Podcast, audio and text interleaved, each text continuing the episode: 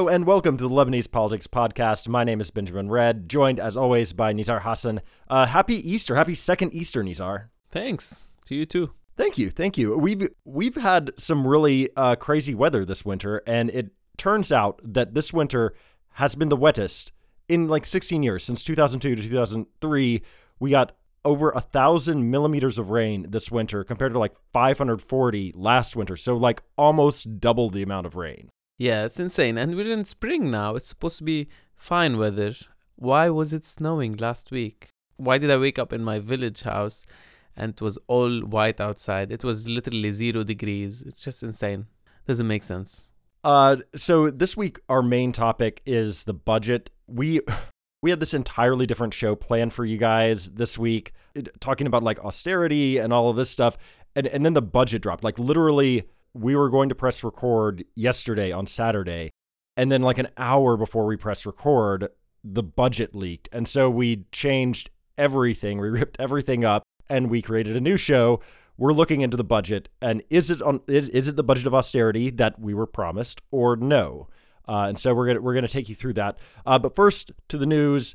This past week there was just a lot of stuff about Hezbollah.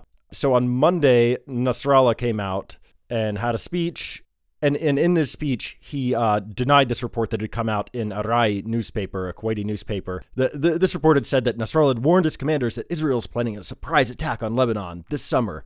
Uh, and Nasrallah came out and said, nope, that's not it. I personally don't believe that's the case. This is just, uh, you know, needless media, you know, speculation, mm-hmm. not true. Uh, also Monday, the United States uh, State Department announced the something called the Rewards for Justice program that would be targeting Hezbollah's financial network or whatever. And they offered up to $10 million for info on Hezbollah's financial network and highlighted three specific individuals that they thought were, were like very much connected to this. Um, and they, these are three individuals who have been sanctioned before and everything. They're just saying, if you know more information about these people, we'll give you money for it. This is the same program that's used, like, it's not a new program. It's the same program that's used for like getting information on Al Qaeda, on Daesh, Osama bin Laden's son, for instance. They're offering cash for information about him. Mm. And and this is not the first time that they've used it against Hezbollah either. But it, it, it was, you know, like yet another sort of ratcheting up from the U.S. side, uh, especially targeting Hezbollah's finances. And then on Wednesday, so two days later, they actually did sanction two people that were connected to two of the people that they had highlighted. Uh, it, it, was this was a Treasury Department action, not a State Department action, but they they sanctioned uh, two people and three companies. It, just yet another, you know, more of these actions. Obviously, the U.S. government is very, very serious about trying to uh, shut down financing for Hezbollah. But obviously, this happened too quickly for the these two things to be connected. Nobody's, you know, Treasury does not designate somebody this quickly. They didn't get information on Tuesday and turn around Wednesday and sanction somebody. That's not how the process works. So two like seemingly connected events, but they're they're not really. Um, also Wednesday we had an issue with Lebanon's defense minister who made some very controversial comments. Yeah, Elias Bou Saab, who is very close to Hezbollah, he's an FPM minister, but he's considered one of the closest people to Hezbollah and FPM. He made a comment about the fact that a national defense strategy would be kind of useless to discuss as long as Israel is threatening Lebanon. He continued, obviously, and said good things about Hezbollah being the resistance, etc., which was not shocking at all. But the fact that he said that we don't need to talk about the national defense strategy before we are free from the threats of Israel was very concerning to a lot of people, including diplomats and politicians from anti Hezbollah backgrounds, especially people from the Lebanese forces who were kind of attacking Bou Saab after this.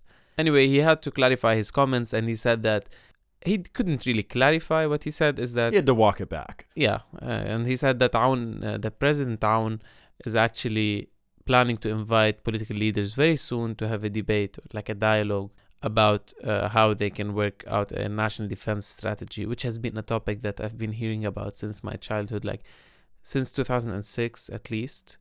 This has been always a very controversial thing, and it's seen as the way the transition from the current situation to a situation where we don't need Hezbollah as a militia to protect Lebanon.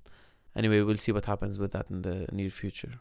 And then on Thursday, we had Unifil coming out saying that they found that a third tunnel crosses the blue line. You'll remember back in like December and January, there was this whole thing about Israel saying, oh, we found all of these quote unquote attack tunnels under the border.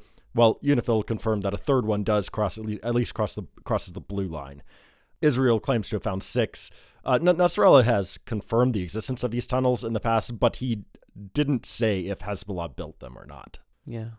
And then finally on Friday, Nawwaf Musawi, MP for Tyre in the South, Hezbollah MP, was sort of re- resumed his duties as, as an MP. Hezbollah had suspended him from his duties after an outburst between him and Nadim Gemayel and Sami Gemayel in Parliament back in February.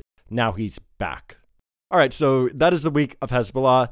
Also, we had a big report come out from Amnesty International, and a campaign was launched to end the the kafala system, which we've talked about this before. Uh, you can check out episode 10 of this podcast. The kafala system, uh, as I'm sure everybody's well aware, is the sponsorship system for foreign workers here, uh, especially for foreign domestic workers. That links their status, their immigration status, to their employer personally. Yeah, which causes a lot of bad things to happen, right? Yeah. And so the, the report that came out said, oh, surprise, surprise, this system is really, really bad. They interviewed 32 domestic workers in the study. Uh, six of them reported physical abuse, one reported sexual abuse. Some were called insulting names or otherwise humiliated. Like, for instance, one wasn't allowed to sit on the couch, quote unquote, because I would pass on my bacteria. Insane. Nuts. Yeah. Um, a majority were required to work more than the maximum 10 hours per day. Uh, 14 were denied their weekly day off. Um, some of them reported uh, having salaries withheld or delayed or lowered. A majority had their passports taken away, so freedom of movement's gone. Also, 10 could not leave the house unaccompanied, another freedom of, of movement issue. Some were actually locked in at times. Many were denied proper medical care. Uh, some reported uh, suicide attempts or ideations and none of them went to the authorities. Some of them out of fear of uh, arrest or deportation or, or other negative consequences. Um, and none of them knew of this labor ministry hotline supposedly for them that also doesn't work. So it, it was really sort of just a damning report. Yeah. Now, uh, the new labor minister, Kamil Abu Suleiman of the Lebanese forces, says that the labor ministry has prepared a draft law to protect domestic workers. Um, he's also says that he's recommended forming a task force to recommend reforms to the system. But the the campaigners are saying like you can't reform like the, the system needs to be replaced. It needs to be totally abolished and something new needs to happen. Which has been the demand of most organizations working on this issue, like the anti-racism movement, which is the partner of Amnesty International in this new campaign. And everyone agrees, like as long as kafala exists in its current form at least, it's impossible to protect the workers and their rights. So their rights as workers as well as their rights as humans. Also, this week we had sort of a, a very truthful interview from one of our politicians. Maybe not the smartest thing to do, but I, I think it's sort of refreshing. Yeah, I'm not sure if it's a big faux pas or an intentionally like provocative statement. But Dima Jamali, uh, an MP that we have spoken about a lot quite recently on this, she podcast, just got reelected. Yeah, in Tripoli, so she had the TV interview on OTV and she was asked about a lot of things, some of them related to the election, obviously. And the interviewer asked her whether they paid money, whether they bribed voters to vote for her in the elections. And Jamali, shockingly, really, she said something like, in the in the sense of, we didn't want to bribe people, we didn't want to use uh, money for elections, we didn't want to do all of these things, but we didn't have a choice. So basically, she acknowledged that this happened quite honestly, more honestly that you would want to to hear. And then she said something like, "I don't know exactly how much money was spent, and I wasn't like." She kind of isolated itself from the actual action of bribing or of paying voters to do that. But she said that it was maybe the only way that would work. And also at another point, she said, actually maybe it would it was a good thing because the people of Tripoli are very poor and it's good that they had a chance to make some money during the election. See, I I thought that this was actually kind of refreshing until you get to this final point where, where then she defends it. Like, no, no, like it. Everybody knows this happens, right? And so it it's kind of cool that a politician came out and said it, even even if it may be kind of like stupid from their you know from their own interests to do this. But yeah, like going on to defend it, it's just like, are you kidding me? Are you fucking kidding me?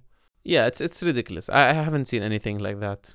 And uh, LADE, the Lebanese Association for Democratic Elections, which monitors elections and makes sure they are uh, transparent, they released a statement saying this is like basically just a notice to the authorities that they should do something about it. This is this should be a scandal. This should not, not be a normal scandal. I mean, if someone says that I was elected and money played a role in that because people were bribed, they should not be in, in, in parliament, right? They should there should be a, a judicial process that's very straightforward in this sense, and I'm sure that there are many ways that uh, people can uh, challenge her, her status based on that. But I don't think anything will happen because apparently political parties, other political parties, are not really investing in this moment. They're not building on it. Maybe it's just like a gesture of goodwill towards. well, everybody does the same thing, so Also, yeah, they don't want to like expose each other's uh, yeah. money elections. And then one last thing that also happened this week is that President Aoun signed a decree to release the municipal funds for, for 2017. So basically, we have the independent municipal fund where money comes in from the central government, mostly from the telecom sector, and then they go to fund the municipalities and their activities. Municipalities in Lebanon uh, have this as the primary source of uh, income because their own tax collection is very limited, especially that we have too many municipalities and they're all very small. So they're all mostly poor. And the money has been withheld for so long. For example, I was uh, meeting many mayors recently and they told me in Shuf, they told me that they hadn't received uh, their funds from the central government for eight months. So they were late on salaries. They had to be kind of looking for other sources of income. For example, now all mayors, part of what they do, part of their de facto job description is just trying to get money and donations from international NGOs and projects to collaborations kind of to to make sure that they have something to offer to their constituents. So it's very good that they release the funds and hopefully this I mean I hope this will be happening smoother in a smoother way in the future because really the status of municipalities in Lebanon is is very devastating. And on that note, we go from the local financial situation to the national one. This is our main topic this week. As I said uh, at the top of the show, we had a whole different program planned for you today, and, and then the budget came out, uh, or the, or what we think the budget came out. Something was leaked, and it looks very it, it, it looks real. It, it looks like this is the this is the real deal. This is the real document. A lot of the things that we had heard from very reputable sources we're in it we're actually in this document and so we we have high confidence that this is actually the document uh, more or less right? There were there were like 10 pages missing which is weird. We'll talk about that more later. Uh, but but uh, let- let's let's back up for a minute and give a little bit of background. Exactly. So let's explain why we're talking about the budget, why it's such a big deal, this budget specifically. So basically, we have had kind of a national panic about the need for austerity recently. And it's because, first of all, our debt, our public debt has become completely unsustainable. And there is a very ris- serious risk of default by the Lebanese government not being able to pay back its debt. And uh, we have many reports. We talked about this in s- several previous episodes. So, for example, check out the episode on the lira or the on the budget, and we'll give there more context on on this situation. But anyway, we have this crisis, and then we went to CEDRE to pa- the Paris conference, and we asked international donors to give us money, the government, right? And one condition for this money, especially by the World Bank, which will give around close to 40% of this money, is that Lebanon implements some reforms that they had been insisting on for, for a long time. And the most important reform is fixing the deficit that we have in the budget. Lebanon has had very high deficit in the budget. Last year it was close to six billion dollars, so it's more than 10% of the GDP or 40% of our revenues. So the need to fix the budget has been very taken very seriously by political actors this time. and that, that- that's only going to grow right because the debt is something like 85 billion dollars and and it just keeps on eating up a larger and larger chunk of state revenues every year Mhm. and and this is going to become unsustainable at some point in the very near future so so we got to fix this now while we still can is the idea Exactly. So everyone has been talking about austerity and austerity. Uh, Prime Minister Hariri said we need unprecedented austerity and we will have it in this budget. People from across the spectrum have been talking about this word and kind of promoting this word. austerity. So the budget was highly anticipated because it's the first budget of austerity, right? It was not 100% clear what these political leaders meant when they said austerity because some of them were talking about things like cutting public sector wages, while others were saying maybe we should increase the VAT tax, and others were saying like remove some, fix some corruption in the in the public sector. I mean, clearly they meant there's going to be pain. Get get ready for something, you know, to to tighten your belts for the general public. Yeah, exactly. And now what we understand is that the budget introduces austerity from the perspective of limiting the size of the public sector and the money being spent on it in the near future. So this is a very typical kind of what we call neoliberal reform, which is limit the public sector because the public sector is a burden on the state uh, expenditures and is also bad for development and all of these theories that we have. But anyway, this was the aspect of austerity that we can see in the budget. Right. And that that being said though, this is not the austerity budget that I was expecting. I was I was mm-hmm. very surprised. This is does not include any any sort of humongous drastic cuts. It, it's sort of like a very watered down, weakened form of austerity that we're talking about, and and and and you'll see that uh, it, when we go through the cuts here. So basically, in this project to kind of gradually limit the public sector, we can talk about 11 main reforms that were in the budget. And all of these obviously are unpopular things because they will hurt specific people uh, mostly civil servants, and they were all part of the 10 pages that magically disappeared from the budget document.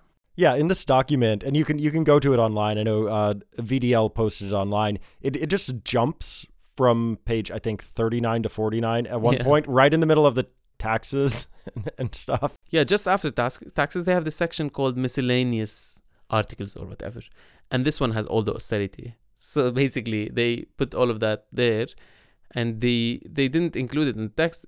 Obviously, we cannot be 100% sure that it was intentional, but they magically disappeared. All the unpopular things magically disappeared from the document, but they they still kept them in the annexes. Uh, where they explain the reasons for these reforms, for everything mentioned in the budget. So we got access to them there. And basically, they include cutting in half the salaries of the president, MPs, and ministers, which is a populist uh, demand. Very limited value in terms of how much money we're saving. But yeah, its its value is more in just the symbology of it, right? Exactly, symbolic. Second, the budget outlaws um, having two salaries from the public sector simultaneously, being retired and having an active salary, or two act- two salaries being an active worker. It's illegal now. Third, they eliminated the system where civil servants get paid more than 12 months per year. And this is the case in Central Bank and OGERO and SSF, many other institutions. Uh, they listed like seven or eight of them. Fourth, they obliged public institutions to return their excesses and revenues to the Treasury directly. They froze retirement requests for people below the age of 64, which is the legal age of retirement in Lebanon, for a period of three years. Or if they insist on retiring earlier, they can uh, give away 25% of their pension in return, like as a cost for this exceptional retirement. Six, they gave a government three months to make a plan to reform the military retirement system. And this is very sensitive because uh, military retirees and people in the army were expecting this to be in the budget. So the budget kind of kicks the ball to the government, to the to the prime minister, basically, for him to be uh, deciding on this, so that they don't introduce it now and they cause uproar. Right, but at the same time, this means maybe this just isn't going to happen as well. Yeah, maybe. They also capped the extra salary compensations for civil servants, people who get compensations above their salary, to a certain uh, amount, which is equal to the um, total of all salaries in that year, basic salaries. And eighth, they reduced the salaries of the highest paid civil servants so that they all match the president's salary, which is $8,300 almost. Ninth, they cut 3% of the monthly pensions of retired military personnel. They actually did that. And this money is supposed to be to fund their own hospitalization costs and other things that they offer to them. So basically, they take away some of their pension to give it back in terms of services or benefits. But the, these services and benefits already existed, so they're not giving back anything new. But they're saying this is what happens with other civil servants, so we will do it with military pensioners as well. And tenth, they reduced the number of paid leave days from 20 to 15. And most importantly, the 11th one is they froze employment in all the public sector, including contracting, for three years. uh, with the exception of first degree posts and board members of state institutions. And the plan is they won't replace any retirees in these three years. And after these three years, they will start recruiting only half the number of retirees. So basically, every time two people retire, we only employ one. And in the first three years, we don't employ anyone. So this means maybe in 30 years, we will have almost half the number of civil servants that we currently have. This is how they're cutting the public sector, which is really the, maybe the most ideological thing in this budget because it goes along the line of ideologically charged economic reforms that said that say that the public sector being big and offering jobs to a lot of people is a bad thing. At the same time, though, this is not entirely new. Uh, the, the, the retirement thing is new, but like the freeze in public sector hiring, that's been ongoing since 2017. Mm-hmm. So so that's uh, th- these are all sort of like small-ish measures it seems. Uh, but, but yet at the same time either there was just a mistake or they felt that these measures were still sensitive enough to delete 10 pages of the leaked document. One of the two, who knows? And, and, I think this is sort of borne out the, the, the fact that these are all sort of like minor measures. It's borne out in the numbers. Right? So if you actually look at the spending numbers in the document itself, it says we are going to spend 23.6 trillion lira, about 16 billion dollars this year. That's compared to 23.9 trillion in last year's fictional-ish budget, uh, so about the same as, as last year's budget. And and the actual budget expenditures, according to the Ministry of Finance, were 22.95 trillion for January through November 2018. So we're looking at it's going to round out to be about 25 trillion lira for 2018. Okay, so if these numbers hold, if the new 23.6 trillion number is accurate, that'd be a cut of about 1.4 trillion uh, lira, about $1 billion. Not bad, right? Yeah. But they didn't seem to include EDL transfers in the budget again.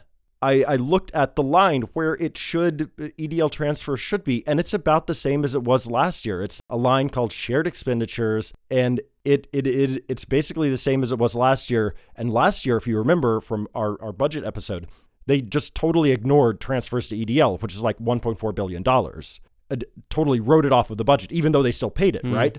And so it seems as though they've done that again this year. Now, we don't know that for sure because this is not like a complete budget. I can't go to the tables and the annex and see this. It, it's not like the thousand page document, it's 130 pages or something. Mm. But it, from, from the top line numbers, it's pretty clear that they didn't include EDL transfers. Again, even though yeah, the electricity plan is going forward, but we're going to still be paying EDL transfers for the rest of this year. So hopefully in the next week, maybe we'll understand whether any reduction in, in spending is, is achieved. Yeah, there might actually be an increase. Yeah. But I guess most importantly, the things that we were most concerned about uh, that Gebran Bassil had promoted and failed miserably because everyone told him this is a red line and you can't do it, is cutting public sector wages. This was really on the table. A lot of people were discussing it. And Bassil said that we need to do it because otherwise you would leave you would lose your salaries altogether. But anyway, there has been protests about it. We mentioned this before. So basically they were smart enough not to include this in the budget because we saw protests protests last year last week and the week before about this and we will keep seeing protests about these bad measures that they might be taking. So they saved themselves some real headache, I think, with this one. Yeah, and, and we should note as well that they they did do one other thing, and that is they postponed a lot of capital spending. If if you go into this second section of the law, that's the section all about you know capital spending, uh, you know like the big projects that cost a lot of money and everything, multi-year things. And basically, what they would do is they would just zero out the number for 2019 and like tack that number onto the end of was 2022 2023 add another year put that num- put that number there. So uh, for instance uh, you know everybody is waiting for like lightning fast fiber optic internet. Well they did with this what and, it, and actually they did the same thing last year with with this uh, line item on the budget was they cut it in half from like 150 billion lira to 75 billion lira and then just like added that 75 to next year. And so, if any of you are complaining about the rollout of fiber in the country and why internet is still so fucking slow, well, the blame doesn't all lie, at very least, with OGERO. It doesn't all lie with Imad Kreidieh. Like, a lot of it has to do with the fact that the politicians keep slashing the budget for this. Yeah, and, and it's a uh, it's a bit funny to read all of these items in the budget saying postponed till 2021 or actually just moving the money from 2019 2021 because like I'm just thinking and predicting what will happen in 2021. Will we have a very good financial situation for the state where they can suddenly actually implement these projects or are just are they just postponing them because they know they're not going to do them? We can't be very optimistic about that. Right, right, right. But but yeah, so like back to your main point though, that like yeah, the the politicians seem to have also just like postponed angry street protests or anything like that. They didn't. It, it, all seems to be smallish window dressing cuts on on the expenditure side. Nothing really huge, nothing really major, and and that's borne out in the top line numbers. Exactly. One last thing I want to mention about what we have said so far uh, about the austerity that is in the budget is that this is very politically relevant. This is a very sensitive thing for the political system that we have because political leaders have grown in terms of popularity and have entrenched themselves in as as the only representatives of their areas particularly through employment and state jobs and the fact that we froze employment now for the next 3 years it's a big blow to one of the main if not the main tool used in this clientelist sectarian relationship between the politician and the followers. I think this is very important for us as you know people who are involved or support independent political movements to use this and as an opportunity to tell people this has been this is unsustainable. What you have been benefiting from is something that cannot go on in the future. This so this cannot be the way that you make political decisions for that future.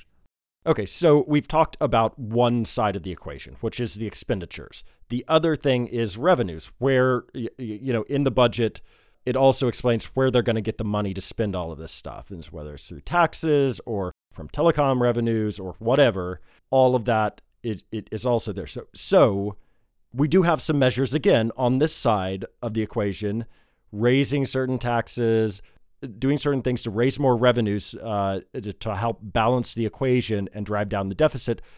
But again, it, do- it doesn't seem like a whole lot, right? Yeah, and this is where the austerity that we expected did not happen. We expected some regressive taxation, like an increase in VAT to 15% was discussed widely, also a tax on gasoline. So this is not, this was not in the budget great actually because really this would have been a huge burden on on the poorest families in Lebanon specifically and on middle class in general. And we did have some steps in the right direction. Uh, the personal income and the corporate income tax were both increased, not for everyone, just for the highest earners, up to 25%. So the maximum had been 20% for personal income and 21% for cor- corporate income. Now they included a top bracket one for people earning more than $150,000 a year, be it companies or individuals, and these people have to pay 25%. So this is good, it's progressive. And there was another tax reform that we were kind of excited about, which is they increased the tax on the money made through interest on saving accounts, on deposit accounts. So basically, when you put your money in the bank to save them, you make money out of interest, right? This profit that you make it is taxed, but it's, it was only taxed at 7%. It used to be taxed at 5%, and they increased it in 2017, and now they're increasing it again to 10%. On, on that, though, there was a lot of talk about there being a, a threshold, so only high, like big bank accounts would have this increase. That didn't happen. There's no threshold there, it's everybody. Exactly. And this is what you touched on now is one of the big problems with this tax reform. So, this 10% is not progressive, it applies to everyone. And why is this a big, big issue? Because the distribution of wealth in bank accounts in Lebanon is ridiculously unfair. It's, it's so concentrated. Fascinating. So, according to Al Akhbar's calculations, 52.8% of total deposits in the Lebanese banks are in 0.8% of accounts.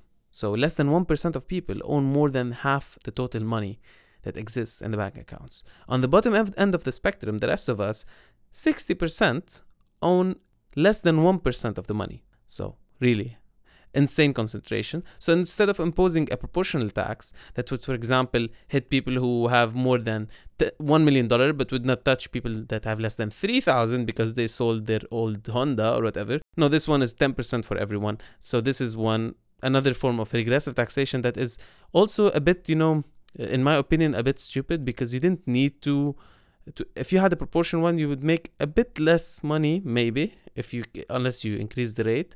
But at least you would, you know, protect the savings of the poor middle class families who have bank accounts um, that are their only safety nets in, in light of the absence of a, a real welfare state here. Another big problem is that the income tax reform was also not progressive enough. It's very biased towards the rich. So the brackets stop at 150,000. So a startup company, right? A young company making 151 $1,000 a year will pay the same percentage as another company making hundreds of millions of dollars in net profits a year. And it is very biased towards the interests of the bankers. Surprise! Because the banks and all financial companies kept a rate of 17%. So, again, going back to that startup company that makes 151k a year, this company will pay 7% more than the most or one of the most profitable banks in Lebanon, Bank Audi, which makes, wait for it, 4,000 times as much money. Right, right. Bank Audi made $500 million in profit last year only rivaled by Blom Bank, which made like 510 million dollars, and and these are like after tax profits. So like really, you know, they they both made pre pre tax profit, you know, uh, like 600 million dollars. You know, they they they are making half a billion dollars, and they're being taxed at a lower rate than like the startup that you're talking about with much smaller revenues. And look at the implications of this on the economy. Companies in the productive sectors that are you know working to, to create jobs and to create things that we can maybe export and get some money coming in the country are taxed at 25% now ones that make more than $150,000 a year which is very little anyway while companies that make money out of money right financial companies are given the privilege of having a lower tax rate and a lot of this money that they make as we've mentioned before on this podcast is because they lend the state which are, is, is basically the biggest banks so this really gives an idea of how the political elite in Lebanon, how biased it is towards towards this sector, specifically the financial sector, possibly because it's very connected to it, of course. Yeah, um, just out of fairness, I will note that if you talk to bankers, they say no, that's not really true because there's a thing called called double taxation, and it, this is a whole other can of worms. But basically, they say if you work out all the numbers, then it comes out to banks paying something like forty percent on on their income just out of fairness want to throw that out there. Yeah, although, to get into that would be a whole nother can of worms, though. Of course, but like we encourage people to look at the statements of Byblos and Blom and Audi and these banks and see how much really net profits are made after tax. So this is for the tax reforms, but one more thing that was maybe the rudest thing about this budget in terms of revenue generation is that it did not include any taxes on the occupiers of coastal properties. All of these projects and individuals who occupy coastal properties on the on Lebanon's coast on the Mediterranean beach and they make them into private properties which is against the basic laws of this country they are not paying real you know fees for this um, according to information international if we tax these if first of all if we fix their situation legally and get money for that, we can make $2 billion one one-time payment, one time revenue, which would be great given the situation. And then we can make $400 million a year. If this is true, this would have been maybe the best way to ensure revenues also in line with our principles, which is that these are public properties and they should not be occupied in the first place. But it's not a surprise that they didn't include that because the major projects on this coast, as everyone in Lebanon knows, are directly related to politicians and their families. In Beirut and in the south and in the north, everywhere, their politicians are directly involved in investing in these properties. Right. And so if we if we take a step back now and look at these reforms and lack of reforms and everything and just look at the numbers then on the revenue side, it, it's sort of it, it's the same thing as what we saw on the expenditure side. It's window dressing. There there was no like huge oh we're gonna you know raise a lot of money from this. Basically, we've got 18.3 trillion lira, about 12 billion dollars in revenues that they expect and that compares to 18.7 trillion in last year's budget law and it compares to 15 trillion for January through November 2018 according to the Ministry of Finance uh, which is so it's going to likely round out for last year to be something like 16.4 trillion for all of 2018. So 18.3 if they do make 18.3 that's that's good. That's that's quite a bit more than 16.4, right? Mm. But last year they said that it was going to be 18.7 in the budget last. So is this is this 18.3? Is that a real number or is it like last year's sort of fictitious number? I don't I don't know. But it, it's it's very strange though that they don't seem to have raised any revenues like any substantial revenues at all from any of these uh, these measures. And if you look at the numbers specifically for the tax on profit, actually comparing the the budgets of 2018 and 2019 in this budget document you see that the number decreased. So how come are we making are we gonna make less money from taxes on profits after increasing the taxes? Maybe this is a technical error. I hope so. I hope the, the number is actually bigger but this would affect everything right if, if the numbers are or actually, maybe the economy is just doing that poorly. Yeah maybe. All right so so big picture. We've, we've talked about expenditures. We've talked about uh, revenues. Yeah, there and, and there are some measures that they have taken, but it's all sort of small type stuff. It doesn't really affect the top line numbers. So, what does that mean going forward? We were discussing this for hours before recording this podcast. What do we expect really to happen? Because this budget is not enough to deal with the situation. Right, so, it's not the austerity budget. That this, this is not a fucking austerity budget. This is not what they were priming us for. Yeah, so we can expect some things to happen in the short term. One of them would be people saying, This is not real austerity, this is not real austerity, we need harsher austerity. And this would take us to maybe regressive revenue generation through increasing VAT or gasoline, etc. I highly suspect that this might happen actually because when there's pressure from, especially from the media, that is really ridiculous on covering economic issues in Lebanon. We have the worst media in terms of coverage of economic issues. Everyone is like bourgeois minded and have no idea how to be critical of economic policies. It's absolutely ridiculous, like with a, with a few exceptions, really. This might happen. And also, especially, that if the World Bank, for example, makes a statement or leaks a statement or whatever that this budget is not enough and this will not ensure that Lebanon gets its money, this would be even more possible. Another thing that actually a friend of mine warned me about or pointed out is that they might take some austerity measures through decrees and through memos, internal memos in the institutions, and not include them in the budget. For example, release a memo saying cut your expenses by 20% because we don't have enough money for the rest of the year, something like that. Yeah, but when those things have happened in the past, they don't. Nobody really respects them. It it, it seems. Yeah, so we're not sure how also how how the scale would be, how, how major this would be, but this is a possibility, right? Another thing that we would be more more positive would be that they take on the banks. Yeah, so there's this very solid rumor going around that the government is going to sort of get together with the banks and give them a deal that they will not be able to refuse. And this deal is to basically swap out $800 million of uh, lira denominated debt that they that, that the state owes for for another 800 million dollars but at a much lower interest rate at 1% interest. Uh, and and this would be for a period of, of uh, two or three years something like that. Um, and so that would drastically reduce for the next couple of years it would drastically reduce that debt service component of the budget allow the state hopefully to get on a much sounder financial footing but, but the banks obviously really don't want this. They want to keep making money. They want to keep making, you know, the you know seven percent or whatever that they're making right now off of these uh, treasury bills. But they they might have to accept this. Uh, and and and this does seem like a very credible rumor that this is this is being seriously talked about and and and it may actually uh, come to fruition here. We can see this actually as the price that they are paying for not being included in the tax increases, right? Because this, to me, this sounds, this looks like a deal if the treasury bonds deal happened.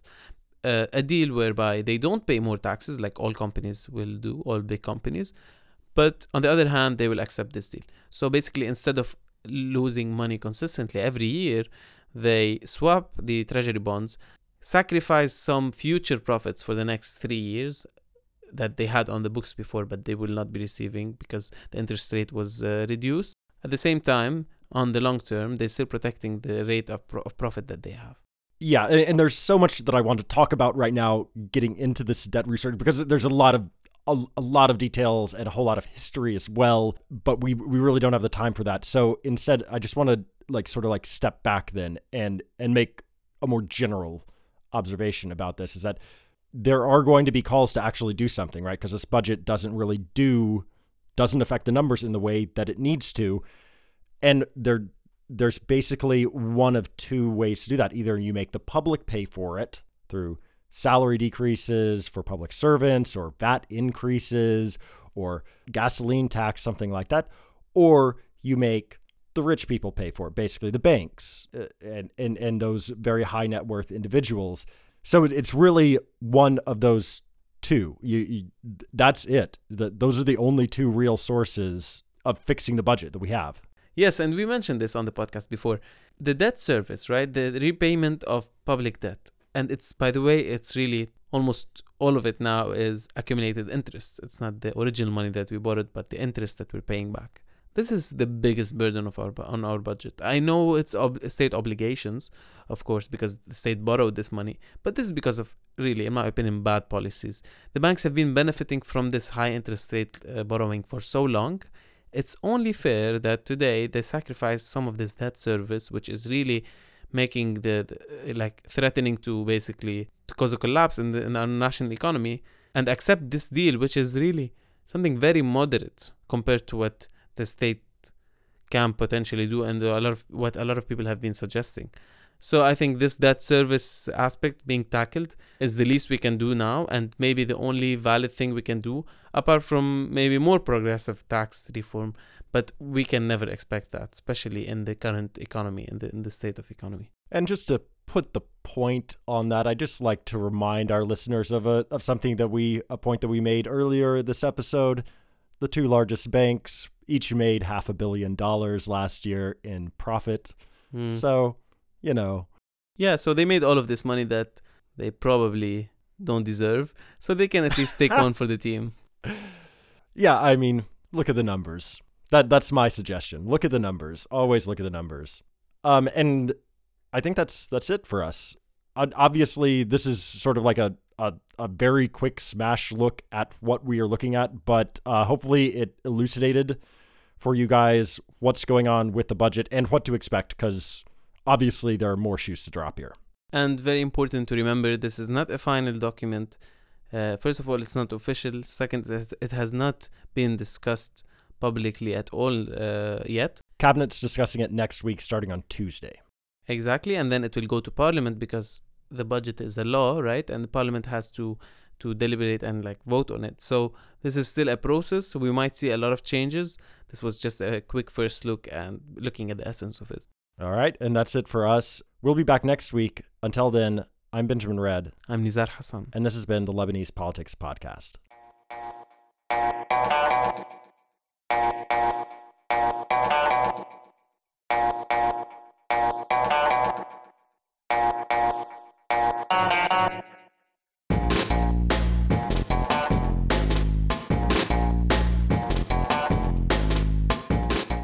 Lebanese Politics Podcast is brought to you by myself, Nizar Hassan, Benjamin Redd, produced behind the scenes by Susan Wilson, and the music is by Omar El Fil.